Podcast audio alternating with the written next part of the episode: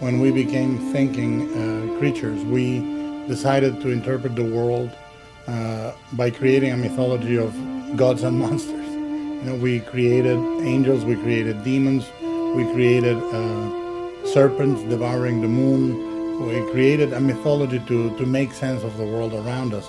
And monsters were born at the same time than angels or any of the beatific uh, uh, creatures and characters were created. So I don't assign them a specific value, uh, but I do. I am very mindful of the way I deal with them in the movies uh, and in the books because uh, I assign them a, a, specific function and I try to take them to the extreme with that. You know, I make them victims or I make them sympathetic or I make them brutal parasites and they become a metaphor for something else. Obviously, monsters are living, breathing metaphors that for me, half of the fun is explaining them so- socially, biologically, mythologically, and so forth.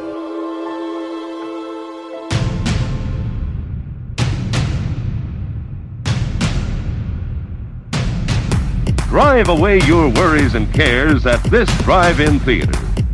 That's why, to familiarize you with the movie rating symbols which will be used by this theater, we present the following guide for parents and young people.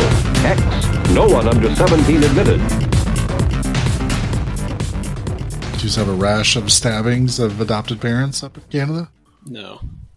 We do apparently, according to the Facebook group for my neighborhood, apparently there is somebody who has snuck up to houses and carved the pumpkins that they left out on their front steps, which is pretty great. Is that Canadian vandalism up there? I guess it counts. It'd be even funnier if they did a very good job. Yeah, that's what I was upset when I saw the post. There was no uh, pictures, and I'm like, well, come on. it's like, oh, that people didn't carve their pumpkins. I'll show them.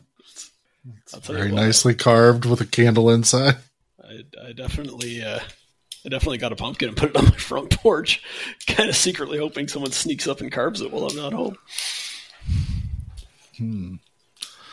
Interesting. Does all the hard work for you. Yeah. Well, I, the hard work for me is getting the pumpkin because it takes an entire day and you have to spend four hours in a corn maze. But that's just because I have kids. So. kids buy them at the store. You can hypothetically, but I took my kid to a pumpkin patch once when he was like three, and now it's an annual tradition. Oh, okay, fair enough. So, I was going to ask if you had any Halloween traditions. I don't. That's about which it is for a, me. Which is a bummer. I usually watch Trick 'r Treat after all the everyone's gone to bed, so that's about closest to a tradition I have for Halloween. My tradition was celebrating my wedding anniversary, but Yeah. that's not a problem anymore. Now, if it makes you feel any better, um, I have my son for Halloween, and now he wants to trick or treat with his little sister, which means I might get to go over to my ex's house and walk around with her. That'll be fun. Ooh, Yeah, fun that times. sounds miserable. She had another kid. Yeah. It's new information I'm finding out. Uh, you, you didn't know that? Mm. I don't. I don't really update you that much. She's getting married too. If that makes you feel better. Oh wow, She'll be married by the time this is released. really? She's getting married soonish, huh? Yeah. Huh. This, She, this week. is she a big Halloween fan? Because tell her it's not a good idea to ruin your favorite holiday by getting married. Oh, she's terrible at Halloween. Oh, well, good then. At least you didn't try to steal my great uh, anniversary date. 1010. 1010 such a great. I can't ever forget. Just easy to remember. Yeah. Dude, we got married 10 10 2020. yeah, I can't, I can't ever fuck it up. Well, have a little faith in yourself. You'll fuck it up eventually. Well, that was the thought when I got married on Halloween. Well, the And best thing is people are just a like, mistake. you know, how many years have you been married? And I'm like, easy math. three. Yeah, three. That's the first ten years will be real easy. After that, it gets complicated. But, anyways, this is depressing talk. This- I don't know why we're doing this to If it ourselves. makes, have if it you makes you guys feel better, I I did a uh, murder mystery dinner over the weekend. Oh, that's right. like I hosted it. It was delightful. It went very well. That is delightful. Did people figure out the uh, who the killer was? Uh, yeah. So I think four people figured out who the murderer was, and one person did a really bang up job. Like, because you have to write out your justification for it, and they pretty much got every single piece of evidence that you could have figured out for it, but not a single person figured out the motive, which was kind of interesting. That means technically your dinner was a failure because you should have given them just enough information that they could figure it out. Well, I didn't write it, so it wasn't my fault. I just hosted it. I wore my sweet train conductor outfit. Yeah, I saw your wife posted on Facebook. Yeah, I saw that picture. I was like, man, I, I my costume actually looked pretty good. I was like, why am I not an old timey train conductor? Yeah, maybe I need Time for career, career change, change. time. Yeah. It's time for a career change. I'm becoming a conductor from 100 years ago. it was it was such a success, and everybody had such a good time. We're already starting to plan the next one. We're thinking about doing a Christmas themed one in December. Ooh. Noah's gonna become one of these people that does one like every month. Yeah, I, it's too much work to do it every month. Yeah. So you're like, oh, I got a perfect one for Thanksgiving. It's turkey time, bitches. Which we really haven't talked about it. Uh, does anybody else enjoy the new uh, Thanksgiving trailer from Eli Roth? I haven't actually watched the trailer for it yet. Yeah, me neither. I'm All right. not a gigantic Eli Roth fan. I hate Eli Roth, but Yeah, I got, I got, I want every trailer from Grindhouse to become its own movie just to fulfill the prophecy. So it's happening. Yeah, it's just weird. His his fucking early career, I was so like, oh yeah, I see this this dude's gonna be this cool like genre guy, and but then you get into it and you're like, how are you both just the sloppiest ass motherfucking filmmaker and a pretentious asshole at the same time? It, it is quite an accomplishment. Yeah. I made the mistake of telling Chris Jericho that I hated Eli Roth when I met him. And he then informed me that was one of his really good friends in Hollywood. And I was like, oh, well, awesome. Well, Sorry, so, sorry about that, Chris Jericho. I'm also going to tell you that I'm not a huge fan of the Scorpions, and then he just fucking kicks you in the face. Nah, he was in a very somber mood. It was the weekend after the Benoit murders happened. So, oh Jesus! yeah. Wrong time, Brian. Like, Yeah. Well, I went to went to Horror Hound. He was at a horror convention. It was the weekend after, and I'm like, oh fuck, I can't believe he still he didn't cancel his appearance, but still showed up and even did an interview with me for Horror Junk podcast I was doing at the time. But yeah, I just casually mentioned like, oh, all that garbage that Eli Roth does. Like, oh yeah, he's he's one of my good friends. I'm like, oh fuck. you know, you know right, what the well. weird thing is? I, I feel like there would, if Eli Roth was in the room, his reaction would probably be like, "Yeah, yeah, I make shit." And so, yeah, I'm just looking at Eli Roth's filmography, and I'm not sure I hate him. No. No, I mean I hated Hostel. Yeah.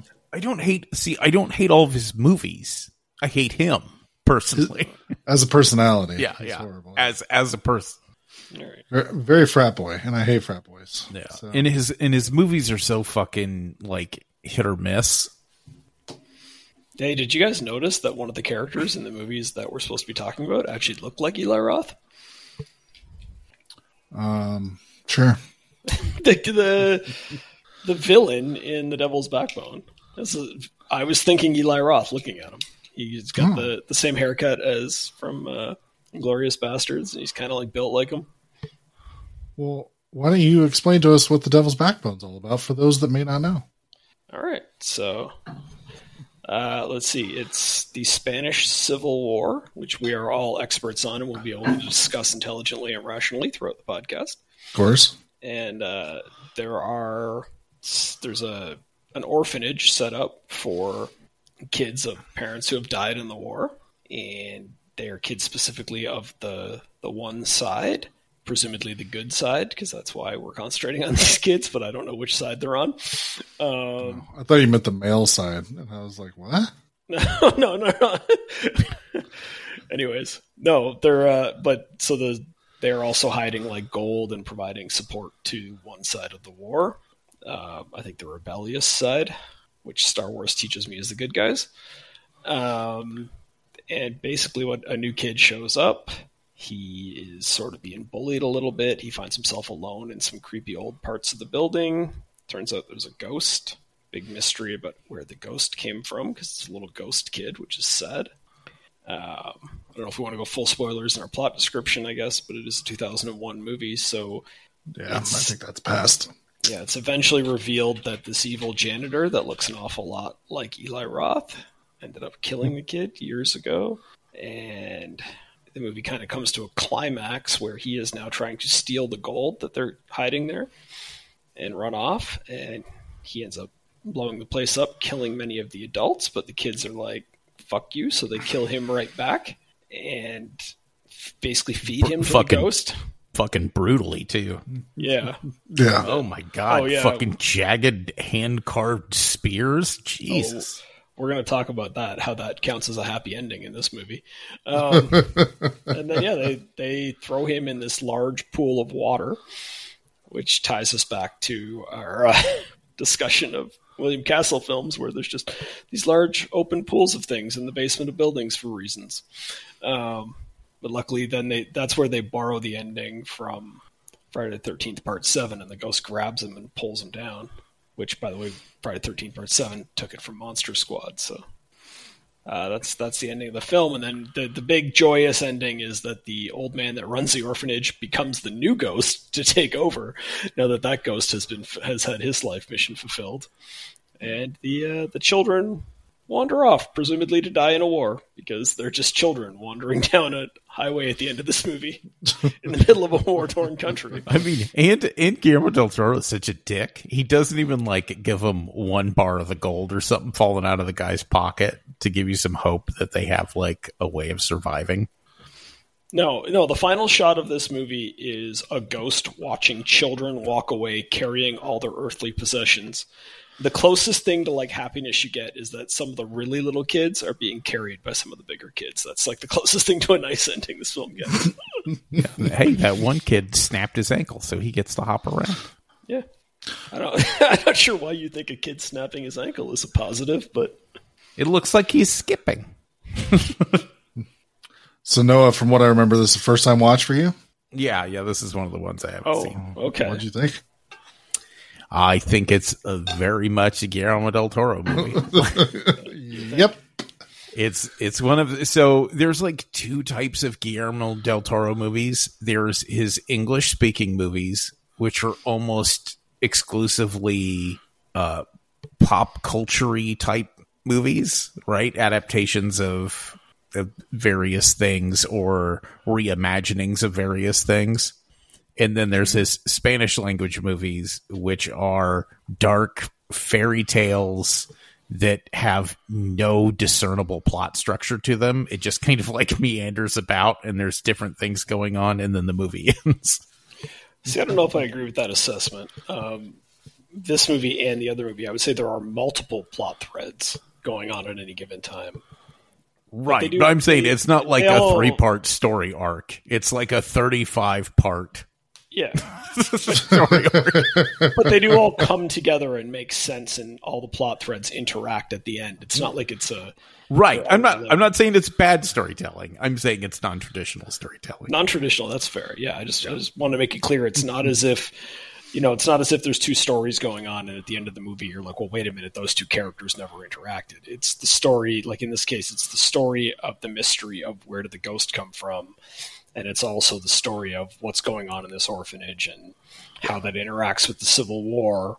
And then at- the end, you see the climax where the two stories kind of come together through that janitor character. But we don't know that until late in the film because they do a really good job of setting up that other kid as the red herring. We think the other kid probably killed uh, Santi, who's the ghost. That's who we assume killed him through most of the film. So Yeah, there's a bunch of there's a bunch of funkiness going on. So there's once again there's a ghost of a child bleeding from his head, uh, which is treated as if he's underwater because his body's underwater. So like the blood's constantly floating out into space, which is pretty dope.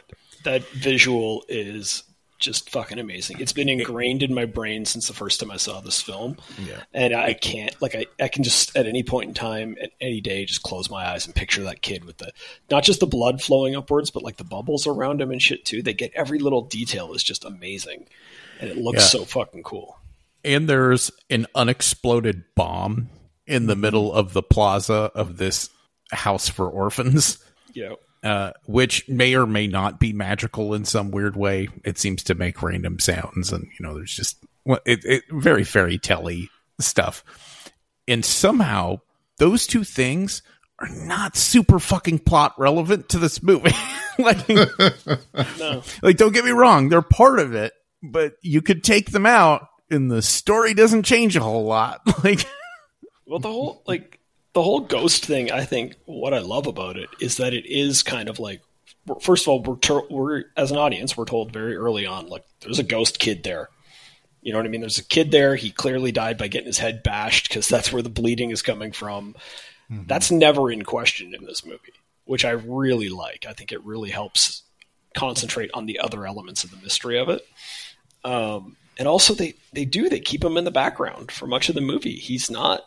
It's not like the whole plot of the movie. It's not like everything the characters do surrounds that ghost. And I think it really it makes the ghost creepier because you're not seeing him a lot. It also when when the ghost sort of turns into the hero at the end of the movie, it doesn't feel like a cheesy plot twist because he hasn't been like jumping out and scaring people all the time throughout the whole movie. You know, so when he ends up helping take down the evil janitor guy, it's like, okay, that that makes sense. He's getting his revenge, and that's kind of where that plot logically ends up, right? Um, I, I think it's great. I, th- I think this movie, a lot of the movies from this era, I think, uh, think about like The Sixth Sense or A Stir of Echoes, these types of movies, the others, like they have like a real plot going on, and then the ghosts are part of it as opposed to being just the centerpiece. And I think it really helps add to the atmosphere and the creepiness and the rewatchability of the films because they remain interesting even after you know the plot twists. Uh, and this is just a, a great example of that. They do. Del Toro nails it perfectly, I think, with the amount of time spent on supernatural stuff compared to the amount of time spent on just like the more traditional story. Do you think that's probably like a cultural thing? Like that culture is very much like, oh yeah, there's ghosts. There's ghosts everywhere. There's ghosts in every house. Like everybody has a ghost. Ghosts are no big deal. See, That's I- why it's kind of in the background. I don't know. See, I think it's just a Del Toro thing. Yeah, well, because you have to, you do have the the teacher guy, the old the older man. I don't know. if He's supposed to be a teacher or the headmaster, or whatever he is. Um, You know, he very much is. uh, You know, in, in, a, in a twist of irony, he's the one that doesn't really believe in ghosts. So they have that character there. I just think it's when he says, you know, he's a man of science and he doesn't believe in all this superstition and all that. It just isn't a, a center a centerpiece of the storytelling. But I think they're letting you know that not everyone believes in these ghosts. They're, I, I was going to say, see, but I think I think that scene's supposed to actually unveil him as a hypocrite. because he drinks the Yeah, because he drinks the stuff after the kid leaves, and then you find out later it's because he's impotent. So he's he's trying the magic cure that every you know that he's yeah accusing the child of. Yeah, it's fascinating. I, I don't know. I I think it's watching these two together is really interesting because they have pretty similar. Like not not just the fact that both of them are literally about the same war in the extent of like fascism versus I don't know. I, I'm assuming it was fascism versus some kind of communist scare is what was going on, but I'm not they, they do refer to them as reds Right. so is that communism i don't maybe, but it, but maybe that's just another like maybe Reds are just revolutionaries or something. maybe But there there are these themes of the necessary destruction of innocence to like deal with this kind of stuff.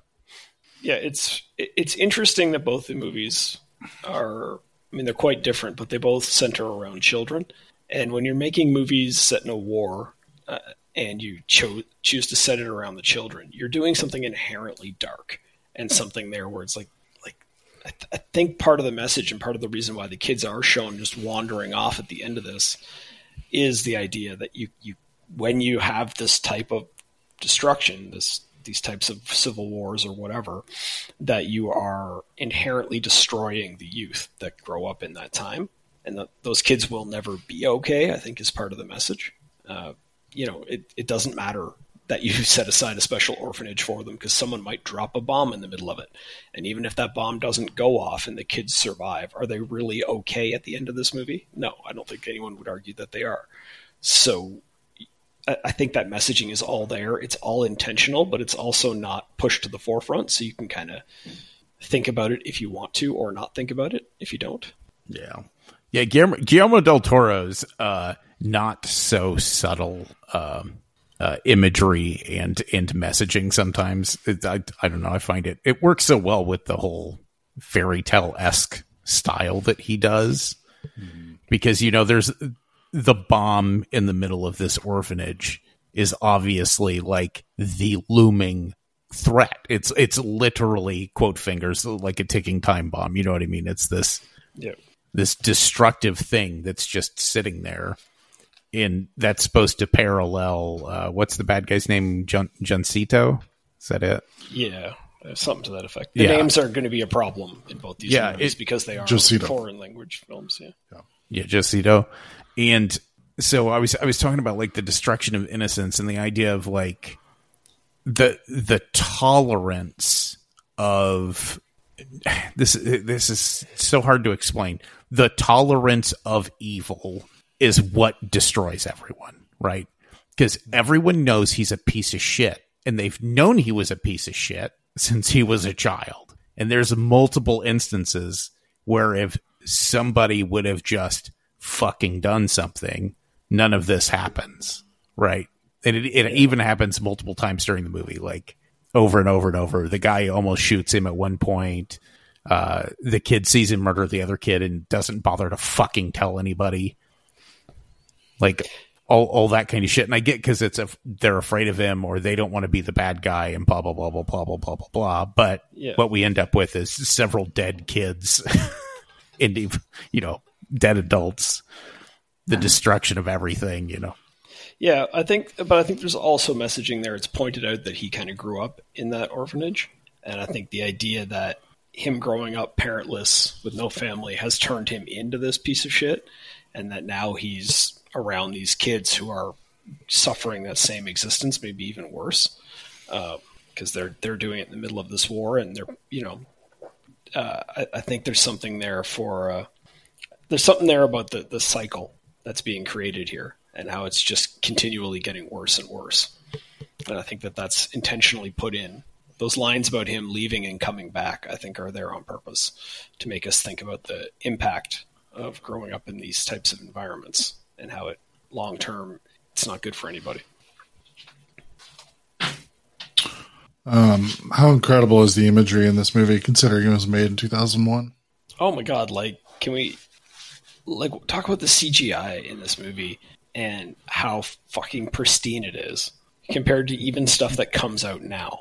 Again, because yeah, because instead of trying to make an entire movie where everything is CGI, they just use it as necessary, right? So if you if you look at some of the behind the scenes stuff, you know they they put a kid in all this makeup to make him look like a ghost, and then they blur the image all around him with the CGI to give him that underwater feel, and they put in like the, the blood dripping upwards and the bubbles and shit. Is it has to be CGI. To be honest, I can't 100 percent sure that say that they didn't dunk a kid underwater and have some blood flow from his head because it looks so fucking good.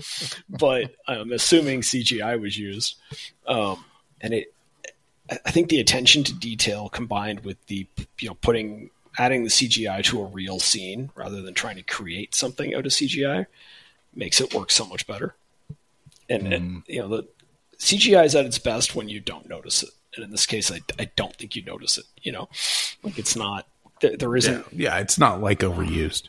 Yeah, and, and it isn't just a kid in a green outfit acting, and then they just put a ghost over top of that. You know what I mean? It's you can tell that there's a corporeal form there that's had some mm-hmm. stuff that had makeup and everything added to it, and I think that it always makes it feel more real. Yeah, there's some real like great filmmaking techniques used in this movie. Yeah, um, like you just said, using the kid and putting makeup on him, and then going in afterwards and altering the image, but you know the physical aspect of it is still there. Like it's just it's gorgeous. Like I have the Criterion uh, Blu-ray of this, and on the front of it, I used it for our uh, upcoming um, for our coming soon thing. Yeah. Um, and it's just a picture of Santi with his blood flowing out of his head that was drawn by Mike Mignola because it's such a like a just a, a fantastic image. Yeah. It just like how that looks like standing in a physical space. It just looks amazing. Like I said, again for 2001, like it's amazing that it looks as good as it does. Yeah, and I think it helps too that the whole. I don't know how they filmed this. I should, probably should have looked this up, but it everything looks like they're filming it in this like old building. Everything feels very real. The costumes feel authentic. You know what I mean? Mm-hmm. And so all of that, the the fact that everything feels like it's very real, and then here you've got this ghost in the middle of it, adds a sense of realism to that as well. That is really really cool. And you know, like there's, I don't know how to say it. Like it, if they were filming this in with a bigger budget and they were building sets instead of finding locations, I think it would look wouldn't work as well. you know what I mean? But it, Yeah. it it feels very much like they found this old orphanage and almost the kind of thing where the, we could we could make a movie here. What movies do we have that we could we could set here? Yeah, and this was uh, Del Toro's um uh, rebound movie. Yeah, He went and made Mimic and had the worst experience ever. Pretty much swore off ever making American movies again, and uh, went and made this. And it's just like, oh my god, kind of wish he'd have his heart broken more. If, if this is the kind of work he's gonna. I'm glad. He's I'm gonna glad he end up came with- back. Oh yeah, yeah. yeah. I mean, I mean he, he's done great things in his you know weird weird Spanish phase as well as in his big Hollywood phase. But Mhm.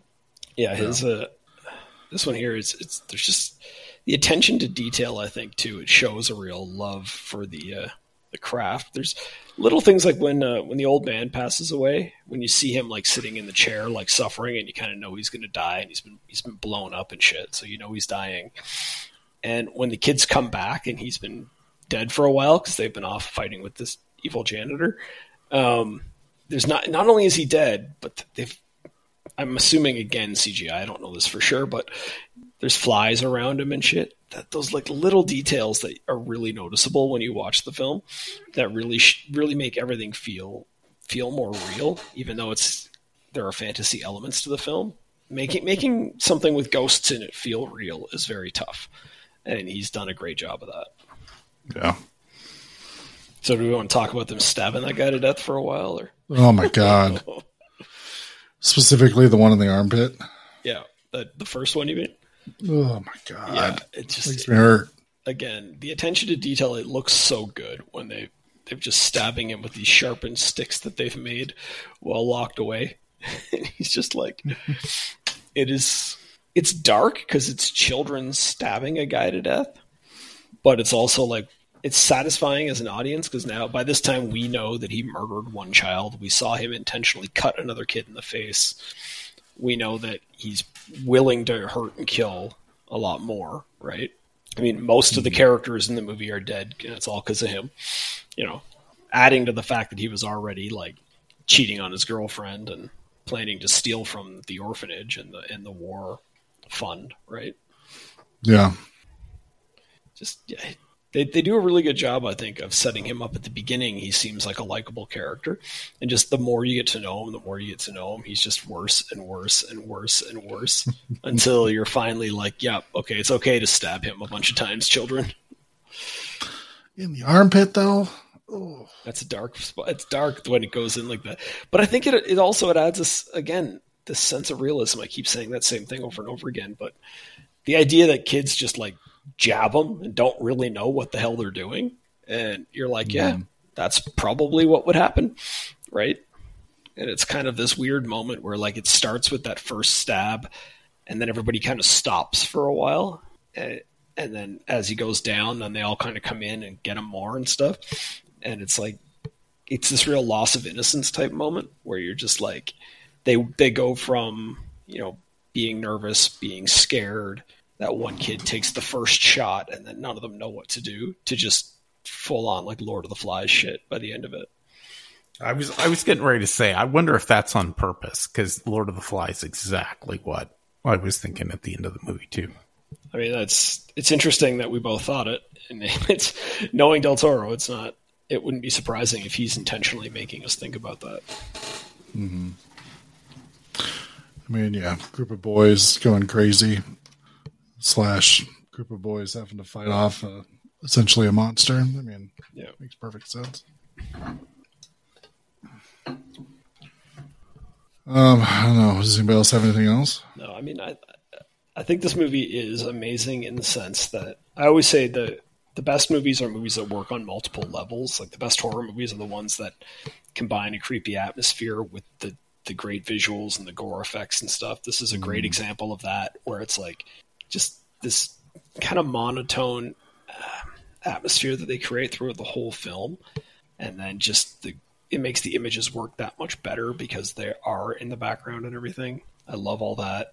I think it's great that like the drama of the film works. Like if you took the horror out of this movie and just made it a drama about uh, about kids growing up in an orphanage during a war, I'd still think it's a great movie. You know, it's a No. a slightly different movie, but I, th- I think you could you could make either of these stories, either the ghost story or the drama film. You could make them as standalone movies, and they would both work. All right. Uh, Noah, do you want to run down Pan's Labyrinth for us? Yeah, so this is set during the Spanish Civil War. It's actually set after the war is over. It's, I think it's because it's 1944. Yeah, I suppose they're still rebels. Yeah. Uh, and it's about a little girl and her mother going to live not exactly on a base, but on an encampment with her new stepfather, who is a fascist piece of shit. Uh, and she is obsessed with fairy tales, and she gets involved with a faun who tells her that she is actually some kind of moon princess and that she has to complete tasks. And at the same time she's dealing with uh, the fucking nightmare that is her reality. Uh, and it turns out she's kind of shitty at both those things. Uh, yeah. That's it.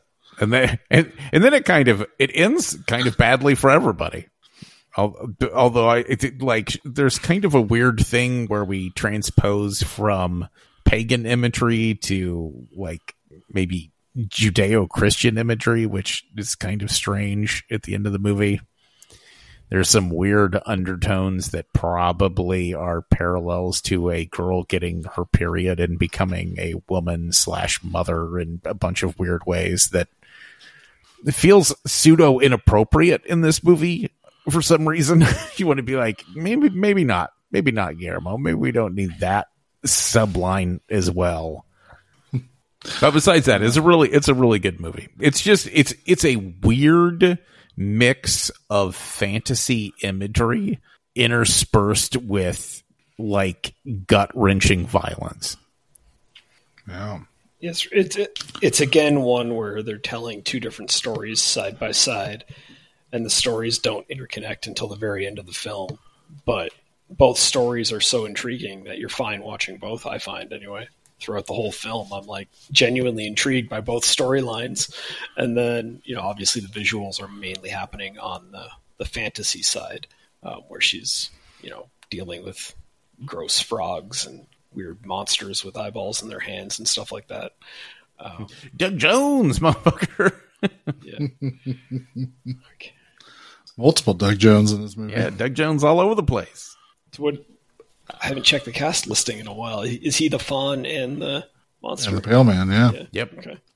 I like how he's completely covered in makeup, so you could never see him. But I'm like, oh, I know, I know what his role is in Del Toro films. I can guess based on the costume who they would put in it. Um, but So, so you guys aren't in the weird camp, right? The weird camp of people that insist that uh, the fantasy stuff in the movie is not real and it is all in the girl's head. It's just her way of coping with all the shit that's going on.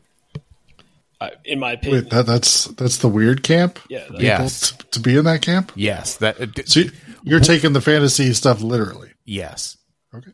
It, it affects it affects reality. That's that's my the, the, the thing I will argue to the end of the earth is the fantasy stuff affects reality. Yeah, the, the the subplot about her putting the mandrake root under the bed to help her mother get better, and then that's I believe that's there mainly to um, to let the audience know that the reality, the fantasy stuff uh, is real and can't it any interpretation that it's not real is Right. ignoring the- that. Yeah, and then the in the book bleeding, and then her mother having the the the bleeding from her uterus and all that kind of stuff immediately afterwards. Like, there's a lot of stuff that firmly establishes that the fantasy stuff has to have some basis in reality. Yeah, no, I, I, I take it as literal, um, and I think that's how it's intended. Uh, that you know, that this little girl is literally the re- the incarnation of this princess, and she's being assigned tasks to allow her to escape into the back into her fantasy world where she can be the princess forever. Right. And She's just shitty meanwhile- at it. yeah, there's also just happens to be a war going on, and she's dealing with this new stepdad who's a, an evil son of a bitch the whole time. You know, all that all that is also going on. It's all both sides of of the story are real in my mind. Where are you at, Brian? Are you with us? Um, Yeah. I think it's yeah. I'm with you guys. And it's yeah. To me, to I'd, me n- I'd never really questioned it. I guess that's why it, it wasn't. How do you guys feel about her weird shittiness? Like that, that little shittiness. that little fucking girl is terrible at following instructions. why? Because she eats some grapes.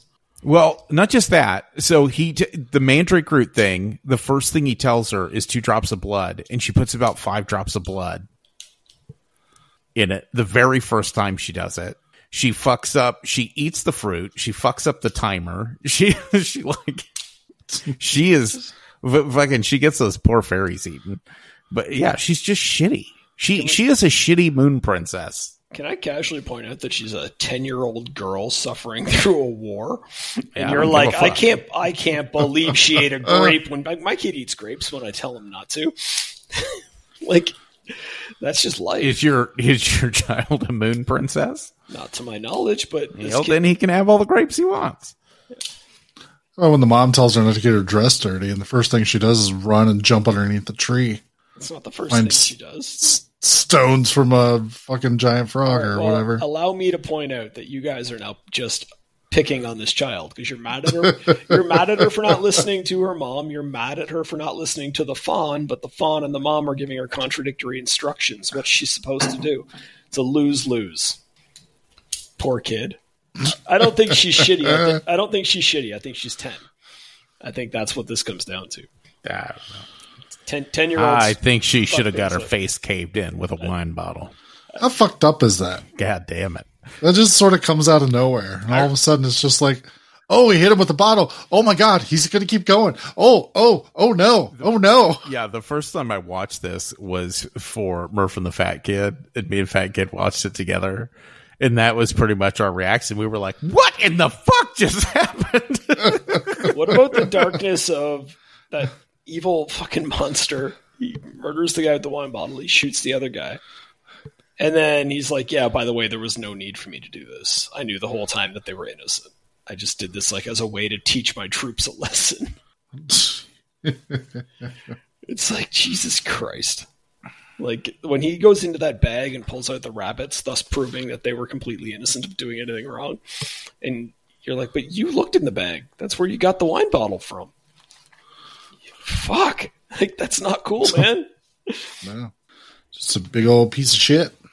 Oh god, he's he's one of the worst characters that we've seen in movies in so long. He's just like the way he talks about his wife, like she's just a, a vessel for his future child, mm-hmm. and like like The annoyance of having the little girl around the whole time. yeah, it's like the I mean I guess the evil step parent trope is like standard in fantasy stuff, so it's not not unreasonable that they would have one here, but it's pretty bad. At the end, he fucking shoots the girl. We left that out of our plot description, by the way. Oh, yeah, yeah. He does shoot the ten-year-old girl who's the heroine of our story. Doesn't it, doesn't it feel like uh, like it's extreme even for dark fantasy. Like if the Brothers Grimm were like Cinderella's stepmom, also a fucking fascist, you'd be like, chill the fuck out. well, and I definitely think like yeah, it's. I mean, at the risk of getting political, I think there's a clear anti-fascist theme running through this. Um, I think I think the idea that we're supposed to think of him as this over-the-top evil character is a way of reminding us that that's what fascists are inherently. So, which do you think is worse, getting stabbed in the armpit with a with a sharpened stick, or getting a knife through your lip up into your cheek, stitching it shut, and then putting a bandage on it, and then drinking like whiskey? I mean, it's better than not drinking whiskey. I'll tell you that. Jesus Christ! Yeah, I don't know. It hurt bad enough, and then he takes the drink, and I'm just like, oh, what are you doing? Or how about whatever the fuck he did to that dude that they torture? Oh my god, when that okay, so when he's pulling out his tools to torture that guy, and I hope people have seen the movie because like you have to be able to imagine. But he pulls out that little hammer thing, and he's talking about how it's going to make him talk, and then he pulls out those mm-hmm. little clasp things that I I've seen them use for pulling out fingernails or pulling out teeth. We're not really sure what he's planning to do with it. But when he pulls out that third thing, that little thin sticky thing for sticking up something, I'm thinking there's only so many spots in your body you can oh, stick that, and I don't want anybody sticking anything in any of those spots, man. Like, Jesus. Yeah, Like I'm like Not that is, and he's just just hold it up to the camera just long enough for you to visualize it and go, oh my god, and then cut away and cut back to that guy just fucking, and then that dark moment where the with his mangled ass fucking hand. yeah, just oh fuck, and that doctor comes in and the doctor's like. Yeah, I'm just going to go ahead and euthanize you because that's what I can do. Like, because I'm on your side, that's what I can do to help you is euthanize you. Yeah, fuck. but hey, kids, kids, right? This is like a this is a weird kids movie because there's like not very very many on-screen amputations in most kids movies. Um, usually, you know, no ten-year-old kids get shot in kids movies, stuff like that. You know. Other than that, it, like there's a, a version of this movie that's like a PG fairy tale movie about a little girl having to like go get a key off a, fr- a frog's belly by giving him magic stones or whatever, and you're like, that's cute. Well, if you you could tell the, the story that way and have it be a kids movie, but I yeah, I think you might have to remove some of the extreme violence, the darkness of that moment when the mom's like bl- having her bleeding incident, and you get that wide shot of her, and it's like that really dark room, and she's in that bright white dress with just blood all over the front of it, and it's like Jesus, that's that's a scary moment. Like, oh, just No.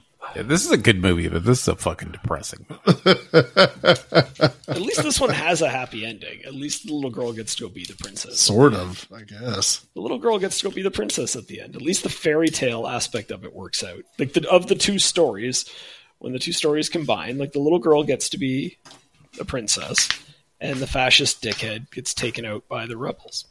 So technically, happy endings all around. As long as you're not that guy that got tortured, or the doctor that got shot, or you know The the girl that got shot, that's still painful. yeah.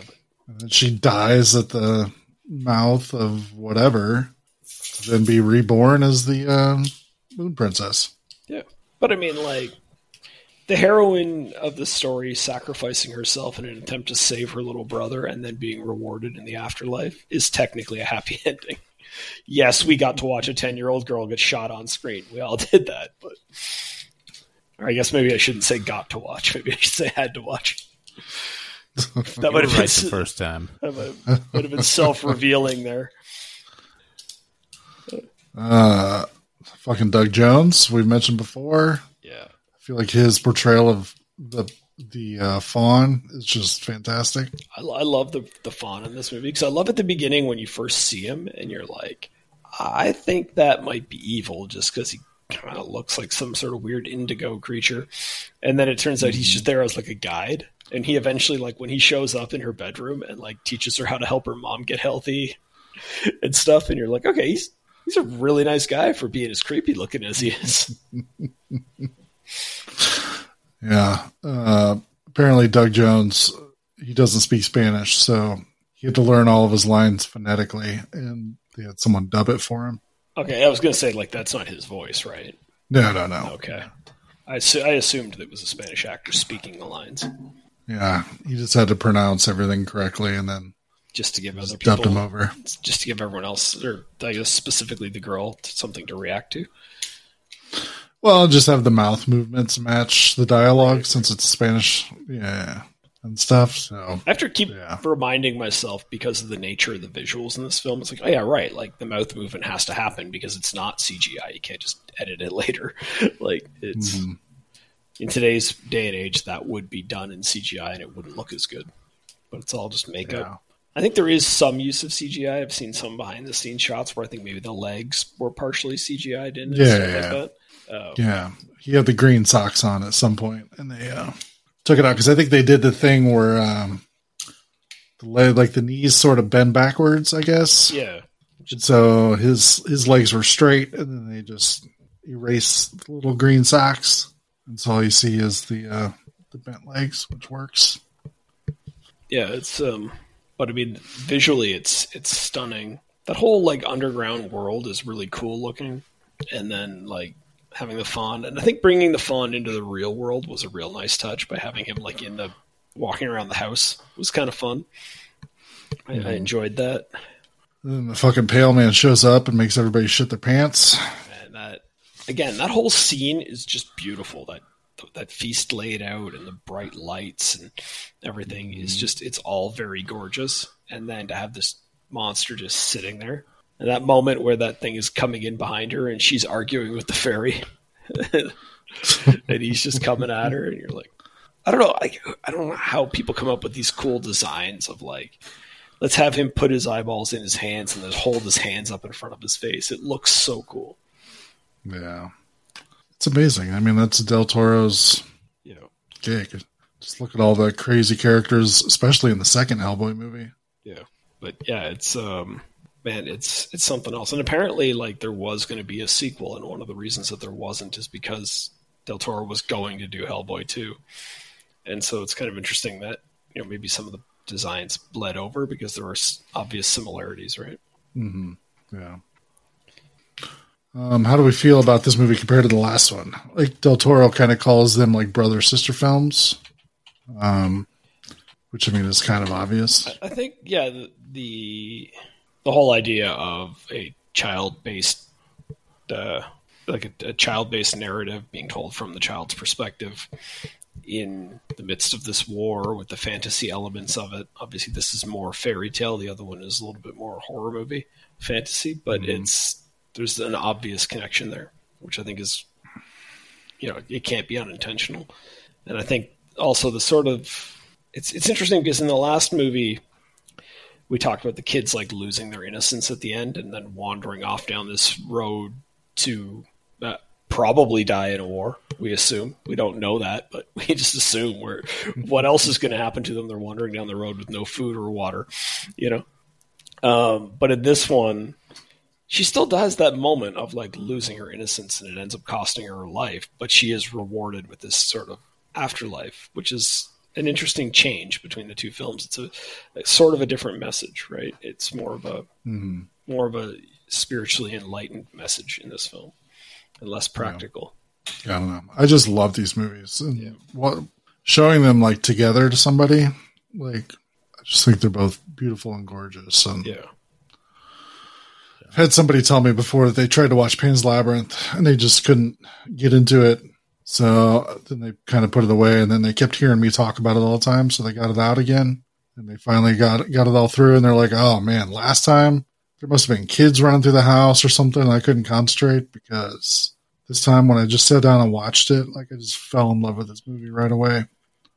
Yeah. It's not hard to be like pulled into it. I think the movie really benefits too from being a foreign language film because you do have to read the subtitles, which means you do have to sit and pay attention and not play games on your phone or, you know, mm-hmm. go online and pay your bills or whatever while you're doing it. Like you have to be staring at the TV. And I think the film really benefits from that because, again, two different stories happening simultaneously, both very engaging. So as we're bouncing back and forth between these two stories, and we're watching this girl be assigned her tasks, and you know, go through the steps, and we're also having like the uh, whatever she is the the woman that runs the house where they're staying is like sneaking off at night to go and help the rebels and bringing the doctor with her to help like care for the ones that were injured in battle and stuff. And you're like that's those are both interesting stories that I'm liking watching in parallel but it is hard to follow both if you're not really paying attention. And uh, I wonder like if this movie were a more typical Hollywood movie I think it would be you know obviously with it being in English or whatever it would be much harder to follow but they do part of it is I think forcing us to watch and part of it is just good filmmaking that keeping you engaged in both storylines and transitioning back and forth in interesting ways. Yeah, Noah was not happy about this. Too many subtitles. It was it was a lot. I watched both of these movies back to back, and it's Yeah, a lot it's of exhausting. subtitles. But Well, and especially for a director that's so fucking visual, yeah, it's obnoxious trying to read subtitles and then you're missing the visuals. well, I don't know. I, I yeah, I don't have that problem. So I don't know. I pers- I think out of the two movies, I think Pan's Labyrinth is the better movie. But I mean, if you, if you have to pick one, I think it's not unreasonable to say that Pan's Labyrinth is the better movie because it um, it's a it's a faster paced film for starters. Um, I think it goes heavier on the visuals, um, and it's Well, less, and just less the- depressing. the theming and storytelling is a lot tighter too. But Well, that's part. That's just because he was, you know, he made more films and he was becoming a better director. Mm-hmm. Yeah, again, I, I think it. I don't know if I like that wording because I, I agree it's more linear storytelling, right? The you know in the fantasy storyline, she's given three. She's got three tasks in the real world. You're following the, this guy who's trying to hunt down these rebels, and you're all that interacting. It's it's it's much more traditional storytelling. I don't know that it's better storytelling. It's more traditional and therefore easier to follow. Oh, see, I don't. I don't even think it's the traditionality of it. I think it's the the the like themes in the messaging are a lot more clear, and the parallels of those themes are a lot more clear than Devil's Backbone. Devil Devil's Backbone's kind of all over the place a little bit. Not not terribly so, but it doesn't. It's I, like I said, it's not as clean. Like there's very specific themes in this movie of uh, when you should object to the orders of authority.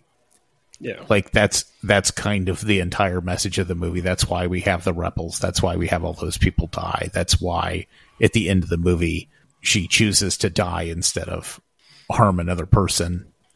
Like I don't know. That's just better storytelling, if that makes sense. No, I- like I see what you're saying, like especially with the um, the idea of when to question authority, because you have her, you know, stealing grapes and costing some fairies their lives and almost getting herself killed, and you've also got the uh, the housekeeper lady who, you know, she she has a moment where she breaks down at one point, calling herself a coward because she's living with these fascists, and you know, meanwhile these other guys are out there like actively fighting them. And she's you know not not she could just slit his throat at any given time you know? And there is this kind of tension of like when do you stand up? When do you when's enough enough? And the little girl ends up learning that lesson very specifically when it comes to well enough's enough when it comes to he could hurt my little brother you know? Right. So Yeah, yeah, and the for like I said, and the foreshadowing and stuff is so tight.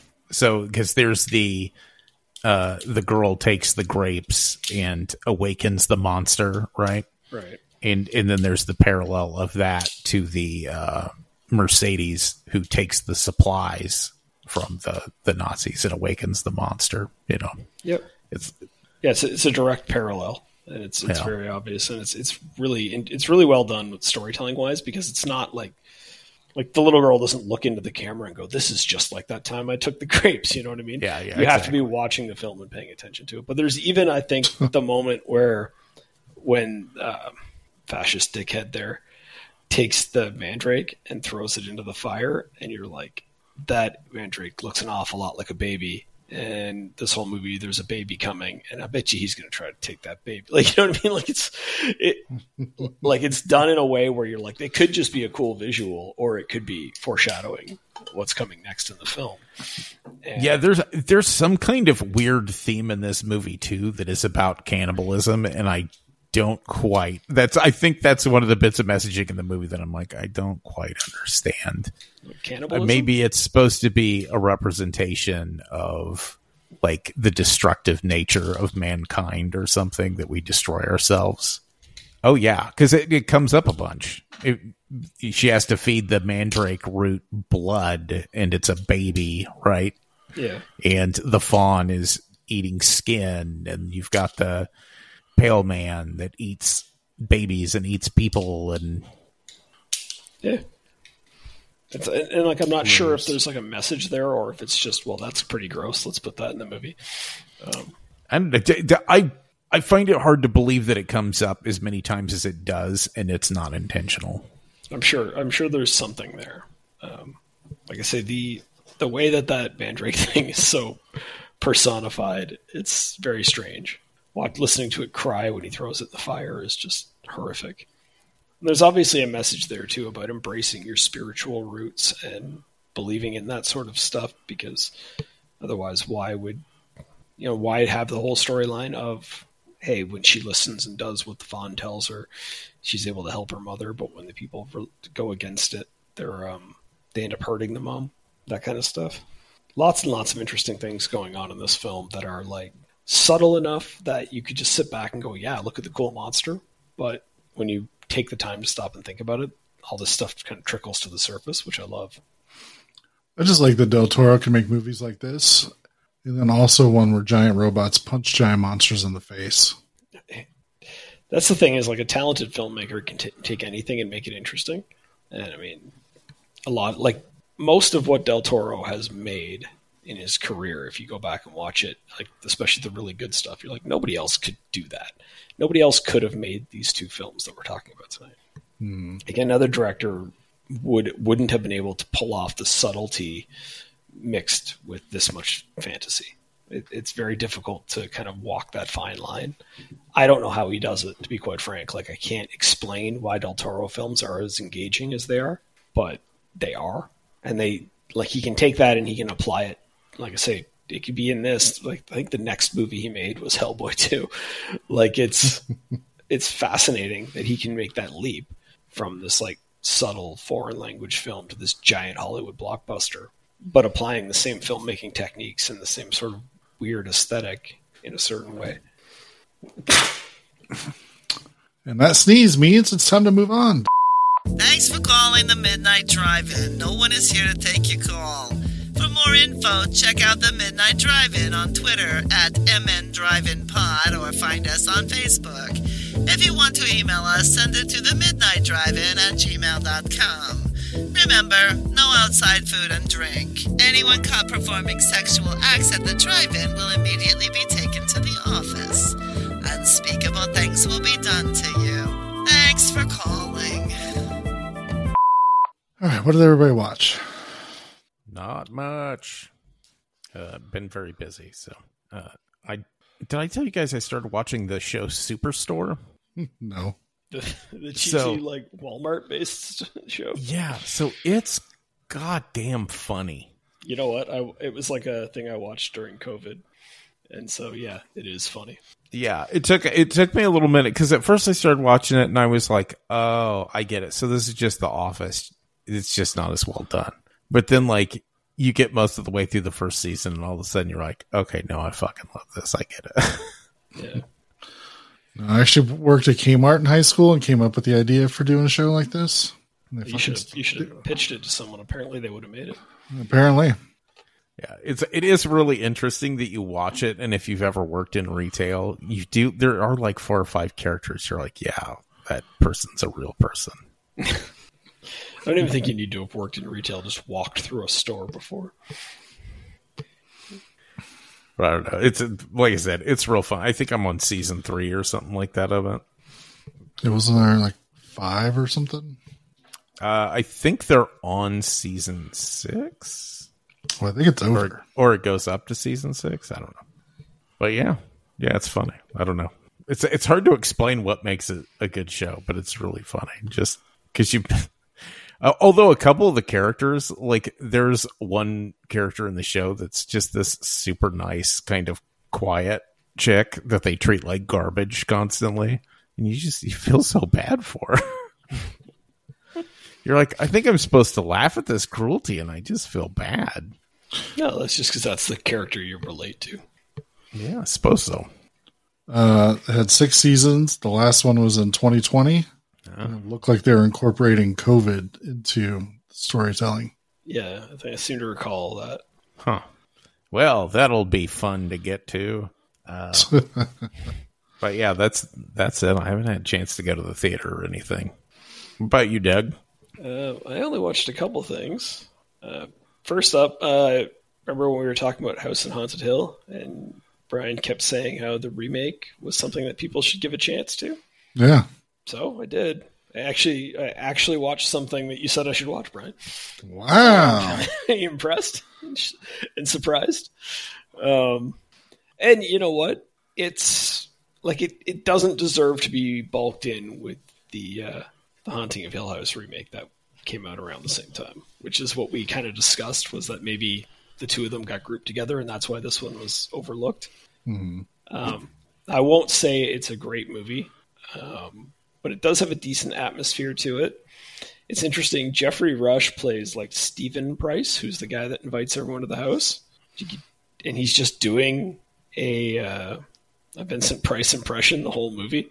Like he's got the pencil mustache, he's got the like I don't know the jacket with like an ascot that makes him look like he's dressed as Vincent Price, and he's he's doing the effeminate evil Vincent Price. And you'll appreciate this, Noah. His wife just keeps calling him gay the whole movie. so, so you'll uh, you, your interpretation of Vincent Price is apparently consistent with her interpretation of Vincent Price. Um, yeah, it's it's it's an interesting change. So they set it in an asylum instead of in a home, which gives us the uh, a lot more room for fun visuals and weird ghost stuff, right? Um, they also do an interesting thing where they tell you early on that some of the stuff is rigged by this like guy because he actually he runs like amusement parks. That's his whole thing. So they kind of imply that like yeah he is setting stuff up, but then they start to imply that maybe some of the stuff happening isn't him. so we don't we don't know. Um, and so you get this. You still manage to get in a little bit of a a little bit of mystery, although I think it it isn't uh, particularly intriguing. I wouldn't say it's most mostly turns into more of an actiony thing with them all running around the house as stuff happens to them. Most of the cast is really good. Like Jeffrey Combs plays this evil doctor in, in the flashbacks, and like Famke Janssen is the wife. Chris Kattan is the like guy that owns the property that's showing them around that keeps freaking out, um, which is like it's it's a little too comic reliefy for me personally, but he is the comic relief character. The only one I would say is uh, Taye Diggs. I think is in it. I think it's him, and he's just he's not equipped for this type of movie. So when he's supposed to be like all scared and shit, he keeps acting way too cool. That's you know what I mean. he's acting like the cool guy from an action movie, and I'm like, but I thought, thought you're supposed to be scared of all this stuff. I don't understand. But overall, yeah, it was it was okay. It was, I didn't hate rewatching it. You know, Now, are you going to follow that up with Return to House on Haunted Hill? I I somehow doubt it. Do you guys think I should? Because if you say yes, then that might pressure me into doing it. You tricked me into watching this. Um, what if one of us says no and one of us says yes? Let's be So we're covered I'm either not, way. I'm not watching Return to House on Haunted Hill, so No. but I'm assuming it's like what a direct to DVD sequel. Uh, I think so. Yeah. I don't know if it went to theaters or not. Uh, well, it, it will remain a mystery unless you want to watch it and tell us about it. So maybe you can do a double feature, but I'm putting it on you. I'm not going to do it. No, okay. That's weirdly, I think that's all like horror movies I watched this week. I did okay. I watched uh I watched a documentary about Mr. Dressup. Do you guys know who Mr. Dressup is? No. Nope. No. All right. You guys might actually find this story kind of interesting. So, like, I guess question one: Are you guys aware that Mister Rogers actually got his start on Canadian television? No. No. Okay. So, like late fifties, when the CBC was trying to develop a children's television, like, uh, I don't know, like a series of programming, right? So they actually hired like this production company f- to come up, and that's and eventually developed the first Mister Rogers show. Called it was called Mister Rogers, and it was Mister Rogers' like first show, and he it had a lot of the elements of the more well known show on it. Like it had like the little train that went to the back and the puppets and shit, right? Mm-hmm. And this guy Ernie Coombs was like one of the puppeteers and did like voices, and he was like an artist and stuff on it. So when the contract ran out after two years, and Mr. Rogers decided to go back to the states and produce a show there. They're like, "Well, what do you what what should we do?" And he kind of suggested, "Well, this guy's like really talented. You should like maybe give him his own show." And so they developed after a couple of like iterations, it started out as more of like a variety show, but by like 1966, Mr. Dressup was its own show starring this guy that had come up here with Mr. Rogers. And like that ran from 1966 until 1996 up here, like daily. So like somebody described it in the documentary as like the Lennon and McCartney of children's television. It's like it's fascinating that these two guys happen to meet and create these two like iconic children's characters that ran for so long, right? Uh, so it's it's kind of an interesting story from that perspective. And you know, then there's a bunch of just like if you're a Canadian kid, you probably like watching this documentary because it's a lot of Canadian celebrities talking about how great Mr. Dressup is, and you know uh, how like Michael J. Fox talking about how he grew up watching it and stuff like that. You know, is always fun. and the ending of it gets a, it gets even more fun because you get into this uh, story of like post his retirement, where he would do these speaking tours, but he would go to colleges because kids that were in college at that point had grown up watching Mr. Dressup. So he'd go to colleges and speak at bars, and all the kids would be like excited to see him, and they'd be drinking and shit while they were listening to him speak, which is super fun. But I thought you guys might like that that interesting story about how it got started. Um, I don't necessarily recommend anybody who's not Canadian watch the documentary because I'm not sure exactly how not sure exactly how interesting it would be to somebody who didn't grow up on this, but Yeah, I did the American version because I watched the Mister Rogers documentary. yeah, I watched that too. Fucking bawled my eyes out when I watched it. Yeah. Um, did find it interesting that Mister Rogers retired and then had to come out of retirement because Superman the movie came out and kids were putting towels on their around their neck and jumping down the stairs or off roofs or shit. And he's like, "Oh, I gotta come educate these children." It's so fucking frustrating that people are so dumb that like Mr. Rogers can't retire. Although the worst part of the Mr. Rogers documentary is definitely um, when it they let fucking Tucker Carlson be in it and badmouth Mr. Rogers. Like, fuck.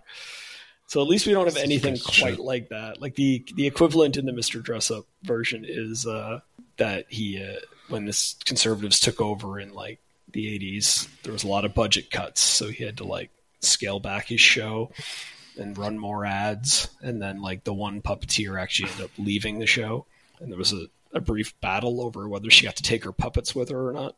Crazy. There is one interesting thing. So there's a, a puppet in Mr. Dressup, like there was like you know the typical set, and he goes in the backyard, and there's a treehouse there, and hmm. there's a Casey and Finnegan live in the treehouse, and every episode he goes out and talks to them, right? And Casey's the kid, and Finnegan is like the kid's dog. Um, but like no one ever knew whether Casey was a boy or a girl, and when people started asking that question, they made a decision to not answer it and just let it like the, the way they describe it is like they were just kind of like, well, it, let every kid kind of see themselves through those eyes. You know, if you identify it as a girl, boys aren't to aren't going to be able to relate to it. You identify it as a boy, and the puppet you can't tell by looking at it. But I think that they were heavily influential on Seed of Chucky. When you if you look up what Casey looks like and you look up what that thing in Seed of Chucky looked like, I think that I I don't know if it's intentional, but it's certainly given that they are the two most famous non-gendered fucking puppets in the world, they look an awful lot alike, in my opinion. So, what was the, what was the one thing in Seed of Chucky called? Glenn. Uh, Glenn. Glenn. Yeah. because it's Glenn and Glinda. Right. That's a reference to that. Okay. Yep. I didn't like Seed of Chucky very much, so I haven't rewatched it in a long time. No, but Glenn and Glinda show back up on the Chucky show, Oh, really? and it's actually pretty interesting. Yeah, See, I've, I've still only seen season one of that. I've got to get around to seeing more of it. yeah. Season two, they show up.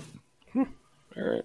Um, so yeah, that weird documentary about Canadian children's television is the is the only other thing that I watched. Unfortunately, Well, I watched. I finished up uh, The Walking Dead. Daryl Dixon oh yeah, ended this week. Uh, it's a pretty good run.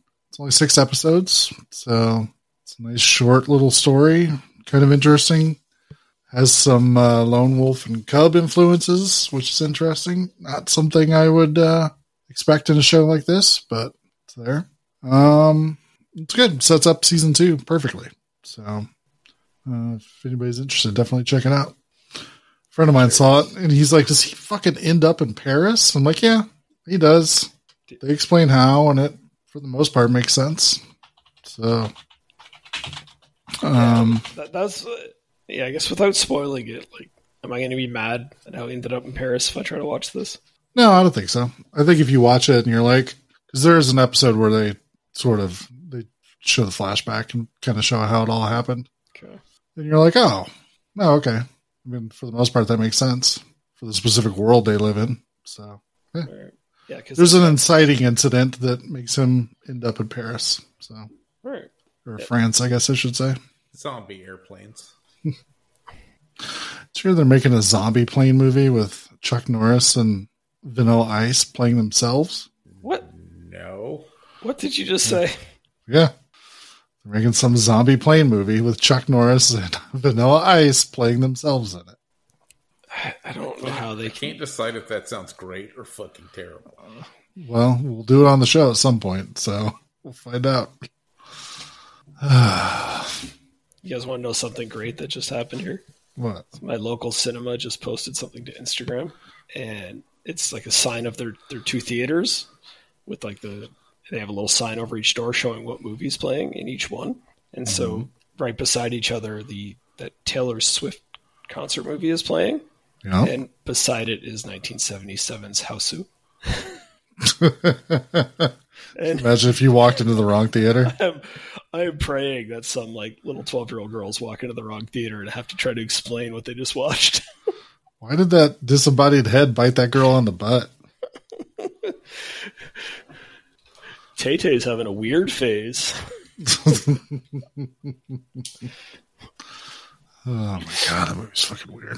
I might go see it now. now that I know it's playing. Uh, the other, the only other thing I watched is I caught up with uh, the Equalizer three. Oh yeah. Uh, I enjoyed that series, so I was excited for the third one to come out.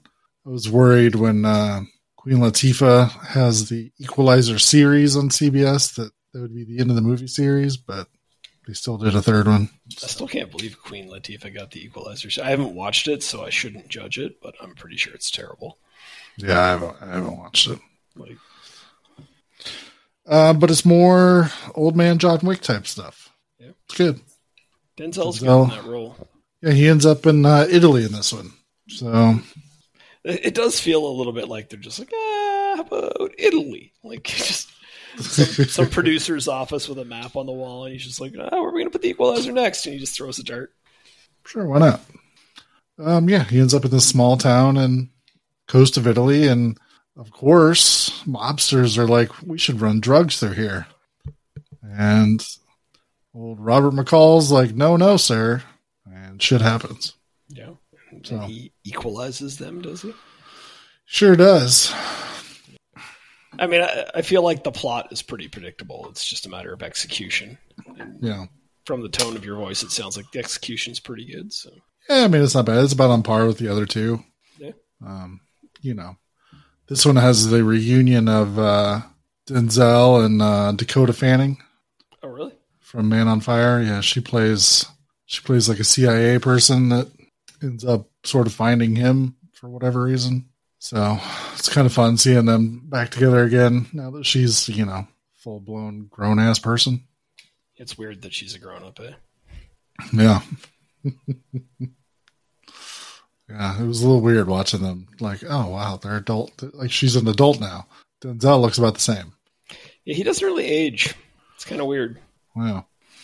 So yeah, if you're a fan of the Equalizer, check out Equalizer three.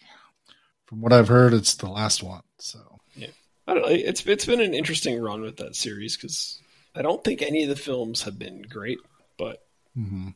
they're good. So I, well, eventually I'll see this one like when I'm bored one day. Here's a brief glimpse of some of the truly fine pictures we've scheduled in the near future. All right, next week it is going to be the week of Halloween. So we decided what better way to celebrate than watching a Halloween movie together.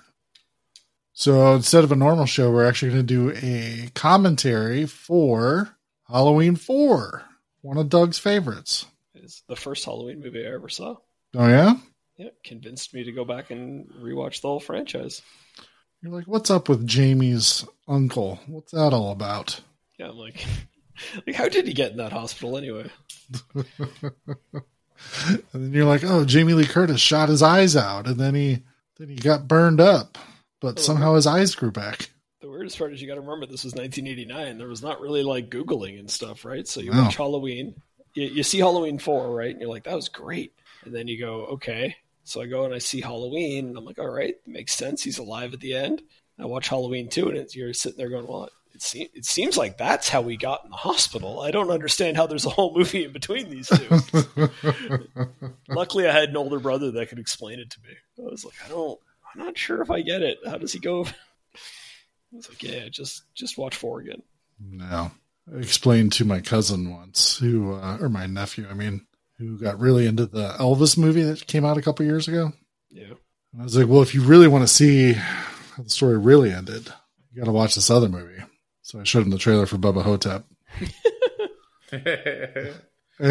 he was just staring at it with his jaw on the floor, like, why would somebody make that movie? And I'm like, because that movie's awesome. That's why. like I don't, I don't. eh, you got to stop being friends with people who ask those kinds of questions. You don't, you don't need that negativity in your life, man. It's just Yeah, I'm sure he probably didn't watch it. I'm like, come on, man. It's a great movie. But you have to find out the the, the real part of Elvis's life at the end. it's so unfortunate that most people don't even know about his monster fighting days in the retirement. Right? home. I'm still sad we never got a sequel to Bubba Ho-Tep, man. Yeah. Apparently Bruce was not happy with the, the script or something. Yeah, I know it was like creatives, and at one point they were going to make it with a, a different one. Ron Perlman Yeah, and I'm like, Let's talk for a while. That'd be fine. Like, I don't know. The biggest regret was Paul Giamatti was going to play Colonel Colonel Tom Parker in it, That see, that feels like he should. right? Like, well, he should have back then at least. Paul Giamatti can play anything. He can. Apparently, he's a huge uh, like Phantasm fan, so he just wanted to work with Coscarelli, and he was like excited about uh, playing Colonel Parker. And I'm like, oh, this is perfect. This is gonna be great. You remake of Phantasm with uh, Paul Giamatti as Reggie. Paul Giamatti is one of the dwarfs. he just plays like every dwarf in the movie, Stop getting me excited for this. right? Sure, watch Phantasm Five, Doug. No, Yeah, it's probably it's probably the better choice. I mean, truth be told, I'm not a huge Phantasm fan. Oh. Well, Noah, what are we doing Phantasm Month? Ooh, Phantasm month. All Phantasm all the time. I mean, Phantasm February has a good ring to it, Doug. Makes me feel better that you're going with the shortened month, but still, Yeah, it could be a problematic series. And I say problematic, not that he thinks like, oh, I'm offended. Or just like, what the fuck is happening? yeah, I think we'd be yelling that that phrase a lot if we were watching the Phantasm films. I was at a horror convention once and they were showing, a, they were having a screening of All the Boys Love Mandy Lane. And this is when it was like still like not being released for some stupid reason. Yeah, and it still didn't come out for like another five years after this. because there was that whole weird period where they would just make movies and put them aside for a while. Just be like Yeah. we're, not gonna, we're just going to release this right now. Why not? I don't know. Because we're the Weinsteins. That's what we do. Um, and so they were, and I was like, oh, I really want to see that. So me and the ex-wife went in halfway through Phantasm to make sure we got seats because I didn't know if the whole screening was going to fill up or whatever. So we're sitting there halfway through Phantasm, and after about 15 minutes, she leans over. She's like, I don't know what's going on. And I said, if you watched it from the beginning, you would have no clue either. So don't worry about it. If you knew what was going on, I, I would take you to a psychiatrist. Well, you see, that man is tall. And those those guys from Star Wars, they're bad. And uh, this may or may not be a nightmare and or a hallucination and or alternate reality and or something about Mars. Listen, I think I think what we're getting at here is it's fine. It's just just just do your best. Stick with it. There's a death frisbee coming up in a couple movies. Yeah, I explained to her. I'm like, the whole thing's supposed to feel like a fever dream where you don't really know what's going on. So it apparently worked on you. That's that's all that matters. Well, from that perspective, it works on everyone. Yeah, Again, if you if you watched Phantasm and it just made complete sense to you, find a therapist. Just go in, sit down, tell them that, and wait for advice. Yeah, yeah. I haven't rewatched them in a while. I have them all, unsurprisingly. yeah, you own it. Just tell us when you don't own a movie, okay? Okay. See, I own both of them that we did for this episode. I owned both of them that we did for last episode. I know. The episode before. Yeah, I, I've owned all of them we've done this month. Yeah, but you didn't make Pan's Labyrinth available to us through Movies Anywhere. I noticed that. Um, is it not on my? Uh, No, does it not transfer over? no. Devil's Backbone did. Do what? The, Pan's Labyrinth's on the YouTube. Didn't show up here. I, that was Oh, gonna yeah. say because I, I watched it on the YouTube. Yeah, Damn it. Says it's on movies anywhere, so it should have shown up. Wonder if that's a weird cross-border problem. Hmm. Really need to cut that off. We just need to be like, look, North America, everybody can watch whatever.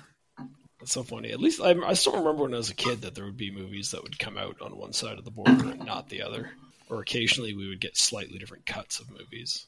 Yeah, that's weird. Just to ship ship a different version of a movie, like you know, a hundred miles up across an imaginary line for some reason. I don't know. It it has to do with different censorship laws in different countries. So meaning Yeah, you're allowed to like like you guys get guns, we get uncut versions of movies. Is what I mean by that. Please remember to replace the speaker on the post when you leave the theater.